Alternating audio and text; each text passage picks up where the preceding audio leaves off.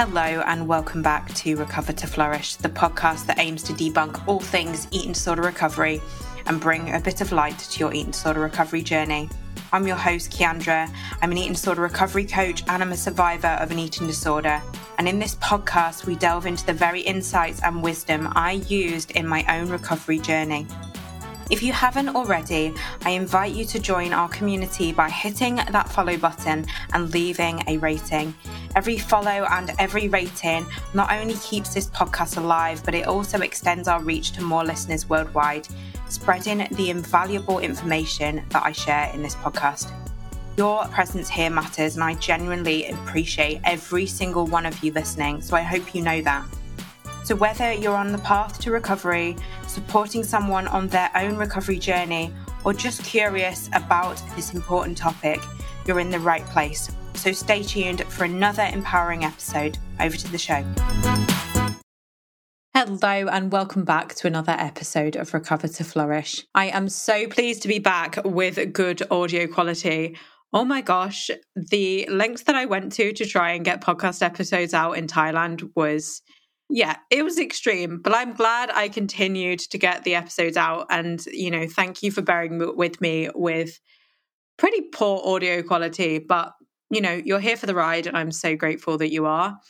I have just got over my jet lag. I think I took about three days to get over it. Honestly, traveling for 36 hours was intense and I literally slept for like 18 hours last night and I finally feel like myself again honestly, never underestimate sleep. Like, I didn't realize how much sleep actually improves my life. you know, I know that's a weird thing to say, but sometimes I'm like, yeah, just sleep is sleep because thankfully I've never struggled with my sleep, but honestly, when you're sleep deprived, I I was I was all the all over the place, so emotional. I think hormonally I'm really emotional as well, like all over the place at the minute. So yeah, I'm so glad that I'm back to some sort of normality. And actually, I suppose this episode is something that should have come prior to the episode about overcoming the binge restrict cycle because this episode is all about actually the reasons why one binge eats. And I'm going to uncover some of the most common causes behind binge eating and also what binge eating actually is and what it's not. And actually, trying to decipher between what is binge eating disorder and what is binge eating. Now, why I say this is I know from the past for me, routine change and potential unintentional restriction through travel will have caused me to have like a binge episode.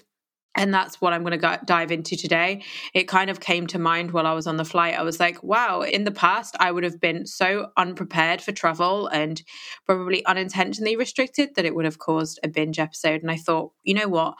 I need to talk about the reasons why we actually binge eat. And there is a number of different reasons. So I do hope that, you know, this gives you a bit of clarity and some sort of you know understanding of why you might be kind of coping or, or dealing with binge eating because it can feel really scary and you can feel really out of control and alone and by understanding you know the causes you can develop some more effective coping strategies to cope and heal so I want to say before we dive in, let's kind of understand where we're at, you know, what actually is binge eating, because binge eating is so much more than eating just a lot at once. It's um, a repeated pattern where you consume large quantities of food while feeling a loss of control and often a lot of emotional distress afterwards, so guilt or just upset or shame. So it's a complex behavior influenced by many different things. So emotional, physical, and environmental factors.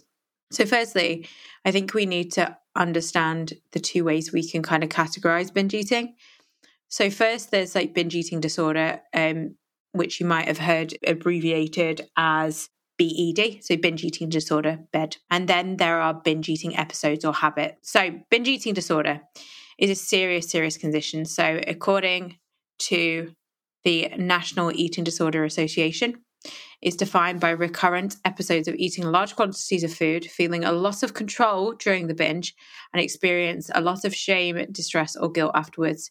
To put it more, you know, concretely, it involves consuming a significantly larger amount of food than what's considered normal within a two-hour period or less, often with not feeling able to stop or control the eating.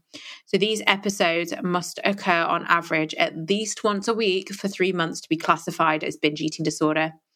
Um, binge eating disorder in America is actually the most common, affecting 1.25% of women and 0.42% of men. So, okay, so that's the disorder. So, on the other hand, you might experience some of these symptoms, like eating larger than average portion sizes and feeling out of control, but less frequently or severely. And this doesn't necessarily mean you have binge eating disorder, but you could be experiencing binge eating episodes. So it's important to note within these categories the difference between subjective and objective binges. Now, again, you might be thinking, Ciandra, what are you saying? What does this even mean? These are just words. But an objective binge involves eating an objectively large amount of food in a discrete period of time. That's typically what categorizes binge eating disorder. Subjective binges, however, are a little bit different.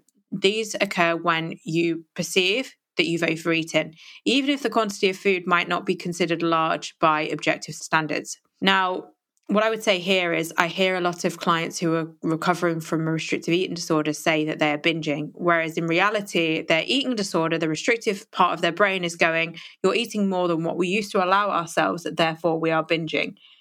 But really, that is not true. It's the eating disorder lying to us. The key factor in you know, binging is the feeling of loss of control rather than the actual amount of food consumed. It's a subjective feeling that one is eating more than they should have, regardless of the actual quantity.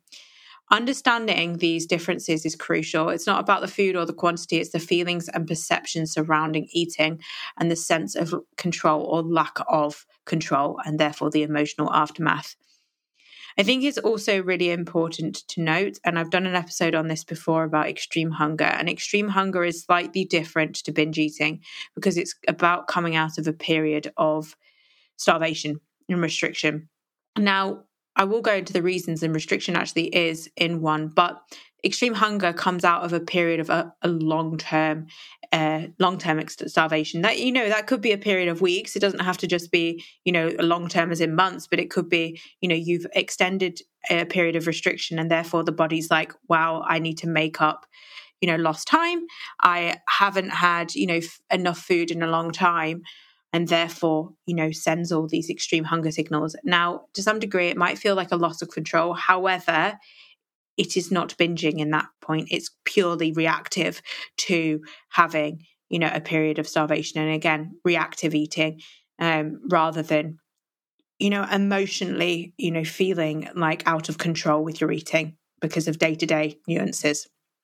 Okay, so all of that out of the way, I think it's really important to understand that. So it will give you a bit of an bit of an underlying understanding of binge eating or what it is not. Okay, so let's think about the first cause, and that's emotional triggers. So, emotional triggers play a huge role in our eating habits. Oftentimes, we don't binge eat because we're hungry, but we're trying to fill an emotional void. Again, there is emotional eating to play. I know for myself, if I am sad, stressed, upset, coming on my period, etc., I tend to emotionally eat, and that's okay. All humans emotionally eat from time to time. However, if we're consistently trying to fill an emotional void, this could be an issue. You know, it could be stress, anxiety, loneliness, or all of these other feelings, maybe feeling out of control. You know, that could cause uh, a binge. I know for me in the past, um, you know, stress was a massive trigger, you know, not feeling able to cope with my emotions. So, you know, finding that if you, you've had a stressful day, turning to food for comfort, again, it's not necessarily emotional eating, but it's about feeling a loss of control. You know, when you've not got those healthy coping mechanisms, so now, you know, thinking about things like journaling and meditation and even a massage or something, when you've not got those coping mechanisms for heightened emotions, you know, naturally turn to food instead, you know, and stress and emotional eating are common, but left unaddressed, you know, it can start to cause binge eating. Like I said, binge eating is not emotional eating, but if left unaddressed, it can turn into that. So in this case, you eat to distract yourself from the underlying feeling. It kind of numbs it. It's not a result of hunger, you know, to be honest. It's it's a, a response to stress or emotion, and it's a way of numbing ourselves somewhat like drugs and alcohol do. But when you know, hunger and fullness are completely ignored, you know, this large amount of food can be consumed in a shorter period of time. And the lack of control is because the mind body connection is completely turned off. You know, you've got absence of coping mechanisms for emotions and you're eating out of control as a way to cope. Again, it's a very much a maladaptive coping mechanism, but it is a cause of binge eating. So, the next cause, cause two, restrictive eating. So, dieting or restrictive eating can lead to binging, and it's it's ironic because I think a lot of people say when you control your diet, you have better control over your life, you'll lose weight, etc., etc. But it often has the opposite effect. When you deprive yourself of certain foods, it can create an intense craving for them. And also, if we, and I see this a lot, if you tend to restrict all day, the body, when it has food, tends to want to crave it extremely, which can lead into a, cycle of restriction binging. And that restricting and binging can be like a daily cycle or it can be a weekly cycle. You know, the more that you restrict, the more that you crave. And then you they, then you end up binge eating. You know, the key here is to create a regular pattern of eating where no foods are labeled as good and bad, but that's not always the case. So there is two ways and I, and I think i mentioned this at the start of the episode restriction. So it's not just about intentional restriction that's one thing. So intentional restriction is where you restrict entire meals food items amounts of food. You know it can be a result of chronic dieting uh, even uh, an eating disorder you know feeling like you need to control your food. And it's self-induced so self-inflicted food rules and restrictions and when the body is not receiving enough uh, food on a regular basis in a day, it it you know reaches day, breaking point, and you feel like the need to eat everything in sight. And again, it's different to extreme hunger because with extreme hunger, the goal is not to restrict after it, is to honor it, and it, eventually it will go away. You know, willpower eventually runs out. Our bodies are smart. It wants nutrition. It wants nutrition daily and regularly. You know, we are human beings. We are we are beings, and we need nourishment. Again, uh, intermittent fasting is a caveat with all of that. I have my own opinions on intermittent fasting. It can sometimes trigger binging. You know, if we're leaving the body restrictive for a long period of time. And again, one of the things of overcoming binge eating is regular eating. So ensuring that we're having, we're eating upon waking, we're having those regular meals and snacks. You know, when you're binging because of restriction, your body is trying to make up from feeling restricted. And people are often left feeling overly full, bloated, embarrassed, you know, so sh- shameful.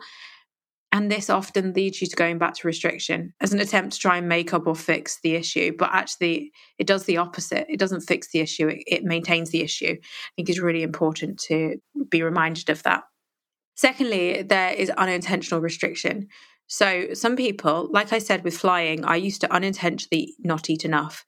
You know, you can might see this if you are, you know, busy working all day or engrossed in a project and you realize that you're not eating your meals and through stress under eating and suppressing your appetite you know and then when you get home potentially from either like your travels or a day of work you're completely ravenous and your body is trying to make up for what you've not had so therefore you can feel like binging and feel that out of control and you might question like why am i doing this i'm eating enough but really in reality or not so with that it's moving forwards it's becoming intentionally planned with your eating. Set reminders to ensure that you eat regularly so you're not unintentionally restricting. Cause three, so that's psychological factors. So, again, very broad category. It can include range of mental health issues, you know, or even things like anxiety, low self esteem, lack of self worth. Um, also, you know, our self perception, so our, uh, you know, our view of our body comes into this. I think it's really important to recognize the way that we're talking to ourselves. I know in the past, if I had negative self talk, I used food as a coping mechanism both ways, actually, ironically. Sometimes restriction, but then obviously, like we know in the last course, can cause binging. But also sometimes from shame of our bodies, we're kind of like, in some respect, do what our what our worst nightmare is and eat overeat to try and cope with our emotions. Overcoming this requires working on those underlying psychological issues. So, working with a coach, um, like myself so through one-on-one coaching we can work on those underlying issues with mental your your mental health and your self-image and your self-esteem but also you know talking to a therapist or a counselor. It's a journey of discovering who you are as a person and learning to love and accept yourself regardless of your body type. You know it's very very common for those who engage in these episodes to have you know low self esteem, poor body image, because the connection between the two is often a result of self sabotage, like I said, to a certain degree. You know, you find that you reach for food and say things to yourself is like, you know, eating eating a balanced diet will never make an issue. I'm never going to be good enough. So kind of it, you know, and you know, what's what's the like I'm just going to eat as much as I want whenever I want because I'm never going to be happy in some respect, you might be eating this way to maintain this self sabotage. And actually, understanding that is really, really, really important. Cause four. So that's again similar to kind of restriction, but it's actually placing value over food. So when we add value to food, like moral value, whether you're restricting or not, you're assigning uh, a label to food, so good or bad, right or wrong. So those who assign morality to food will often refer to kind of items of food as good or bad, even though, you know, as we know, well, as I clearly know, there is no good and bad foods in a, in a healthy, balanced diet. All foods fit. But when we are assigning moral values to foods, and it might be things that are potentially, you know, labeled as unhealthy in society, not that they are, there might be this kind of sensation of scarcity or urgency. Also, when we're putting food as labeling it as good or bad, we're putting it as a pedestal. That scarcity mindset leads you to believe that you shouldn't be having these, so we actually want more of them, and that we need to eat them quickly or larger portion sizes because we know we're not going to get them again. To rationalize it, it comes from the idea that this is like your only opportunity to have this food item. Like I said, when we put food on a pedestal, it is something that we can't have often, you know, and therefore you want to eat large quantities of it when you get the opportunity. But these mindsets can intentionally or unintentionally result in these binge eating episodes or binge eating disorder over time. And therefore, one of the most important things when moving towards intuitive eating or, um, you know, binge eating recovery is letting go of the labels of good and bad, reducing those food rules and allowing all foods into your diet. If you crave them, allow them. And then you will find, and it's not magic, you will find that over time you want them less. It's it's ironic, you know, actually the more that we allow these foods into our diet, the less we want them.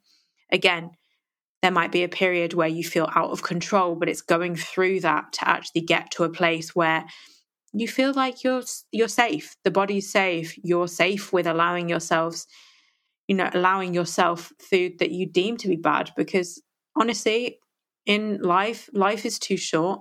Life is too short to not have that extra biscuit because you've deemed it as bad. Allow food into your diet. Also focus on those nourishing items of food that you label as good because you know we, we all need a balanced diet but it's also not saying that you can't have things because like I said, paradoxically, you want them more. And lastly, I'm going to talk about cause five. Again, I want to say that there is many causes of binge eating and binge eating disorder, but this is kind of my overview of, of the causes. Social and environmental influences. So thinking about media, social circles, pressures from work, you know, we live in a world where food, especially kind of the you know, quote unquote, I don't know, unhealthy options. Like I said, there's no good and bad foods, but we live in a world where where foods that, you know, maybe we've deemed as bad is readily available.